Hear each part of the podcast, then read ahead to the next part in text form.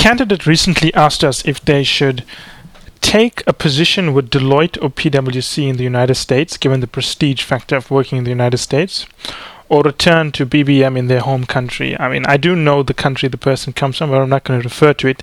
Let's just say it is a large developing economy that is posting 7 8% growth rates and considered by many to be a future energy power and mining power and also you know a very bright future so the question is do you go for a weaker firm in the US or for BBM in this developing economy? And I think that when the candidate raises this question there is an implicit assumption that the United States is better firstly. You know so just by being in the United States and working in the United States it adds prestige that makes up for working for BBM in your home country. And linked to this is that the US has so much prestige that it compensates for the obvious lack of prestige from working in Deloitte or PwC. I mean, there's no offense to these companies, you know, they are great, but relatively speaking, they are regarded as tier two, tier three, and so on. So I think that's the implicit assumption. And beyond that, I think there's also this prestige factor driven by what I called, you know, egotistical decision making. So the, basically the candidate is asking me is should I work in Deloitte United States to appear that I am better versus working for BBM in my home country where I will gain the right skills to actually be better. So two parts. There's the implicit assumption the United States is better and that prestige of working in the United States makes up for a lack of prestige at Deloitte or PwC. And secondly, there's also this feeling from the candidate that well, I get the sense that the candidate is willing to go for what looks prestigious versus what is actually going to give him the skills to make that decision. And on the first point, working in the United States is certainly no more prestigious than working out of Moscow or um, you know, South Africa or Brazil and so on. In fact, in many cases, it's even more prestigious to work in these locations, given the enormous growth they're given they're going through, given the very very complex and difficult challenges they are facing. Certainly, someone who spent four years working in the oil and gas sector in McKinsey Moscow is going to have a lot of credibility and clout, versus someone who's worked in the oil and gas sector out of say Bain's or even McKinsey's Houston office. The point is they bring very different skill sets to the fore.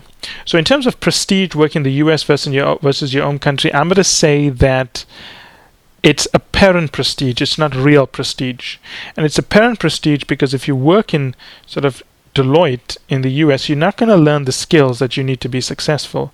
You may appear on paper to be more successful to people who don't know better because they're just going to say US experience and think you're much more sophisticated. But the fact of the matter is that people who do count, business executives, um, other consulting firms, major headhunters, read McKinsey anywhere in the world, read BCG anywhere in the world, and they know it counts for more than where you've actually worked. And the second point is it is more important to learn the right skills rather than creating the impression that you are have a much more superior background. So let's just compare the two options. Deloitte USA, right? Firstly, I think there's some prestige to working for Deloitte in the United States, but not a lot. I mean, I always ask candidates, you know, don't listen to what I'm saying, but if you're looking at, if you want to join Deloitte in the United States, PwC in the United States, K Monitor, and so on, the first thing you got to do is look at where the alumni of these organizations have ended up and think to yourself if you want to end up there. And the point is, they don't end up very well. They certainly don't go on to the same kind of opportunities, generally speaking, as BBM. Secondly, the training in these organizations is extraordinarily weak. I mean, they don't have the the money firstly of the big three and secondly they don't have the commitment to excellence in terms of doing fundamental analysis so the training is going to be very weak and to be fair you know, while McKinsey and BCG likes doing cross-border pollination in terms of ideas and so on, it's less of an issue at Deloitte, PwC, and so on because these are not global partnerships; they are regional partnerships, and there's no incentive for them to share. Beyond this, you won't have the context. By working in the United States and understanding U.S. issues, U.S. regulatory issues, you're not going to understand the context of your own market. I mean, 20 years ago, when the world was a lot smaller and emerging markets had lots more tiny economies, there was an I would say, a strong propensity for consultants to bring across best practice from the West. Today, the issues that emerging markets face best practice from the West doesn't necessarily work, and new solutions have to be developed. The only way to develop those solutions is to have the context of your home country. And trust me, after spending 10 years away from your home country and going back to understand those issues is very, very difficult. Linked to context is having relevance. You know, understanding why a semiconductor company is going to set up a prefabrication plant in California I'm not sure how relevant that is going to be to a country that has energy and mining as the backbone of the economy. It sh- may become in useful. Obviously, if you progress enough up in uh, McKinsey and you learn how to work like an executive, that kind of skills become relevant. But at the lower levels of the organization, where you're an associate or engagement manager and you're just learning analytical skills, sector and functional experience will be largely irrelevant. And when I say functional experience, I mean whether you specialize in strategy, operations, corporate finance, and so on. Beyond this, the network you're going to build it's debatable how useful it will be to you, right? If you're specializing in, for example, investment banking work in the United States and Canada, you're not going to be doing much projects in emerging markets. So your chance to build networks in these regions are going to be limited. And secondly, the value of a network is not whether you build it, it's how you grow with it and how you do favors for each other over time. I mean, if you just arrive in this emerging market after 10 years, you're not going to have time to build and solidify this network. But for me, the biggest point is not learning skills. I mean, if you work for Deloitte, in the United States or even Canada, the United States, uh, or sorry, or the UK, the quality of the work is pretty bad. Sure, it's good in some cases, but compared to MBB, it's not even comparable.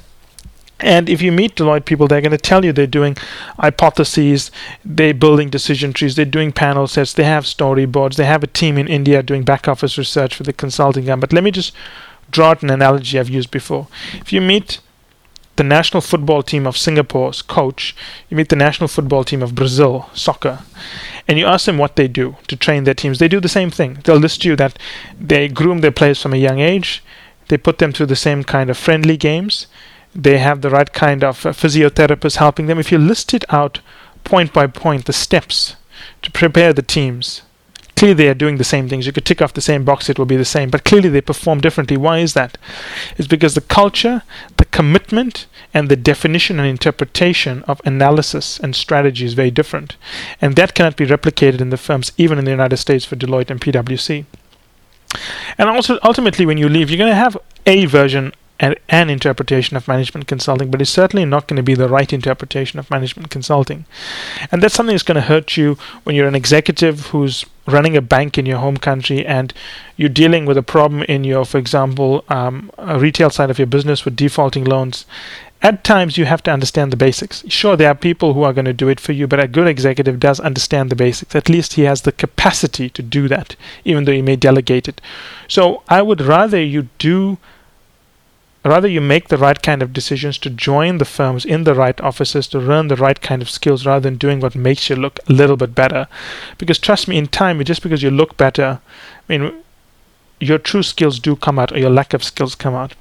Finally having mckinsey on your resume and working your way up to principal or even engagement manager is in some cases carries the same cachet of doing your mba at a prestigious school so if you ended up doing your MBA at a good school in, say, the United States, and you ended up working in the United States for Deloitte, you're not adding anything to your skills profile or the so-called prestige factor.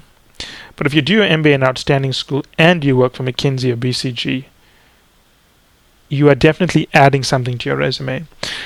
So, to this candidate, in making this decision, I would strongly advise you not to think about what looks better, but what actually is better. Because when you are in industry and you do have to make tough decisions, it's not about how, it's not about what made you look better, it's whether you have the real skills to actually make those decisions. And at the end of the day, how you look means little when you're actually in industry and you have to have to make things work. And there, the only thing that counts is whether you can do the work, and only the top consulting firms give you those skills. And I'll be t- I tell this to everyone I've met.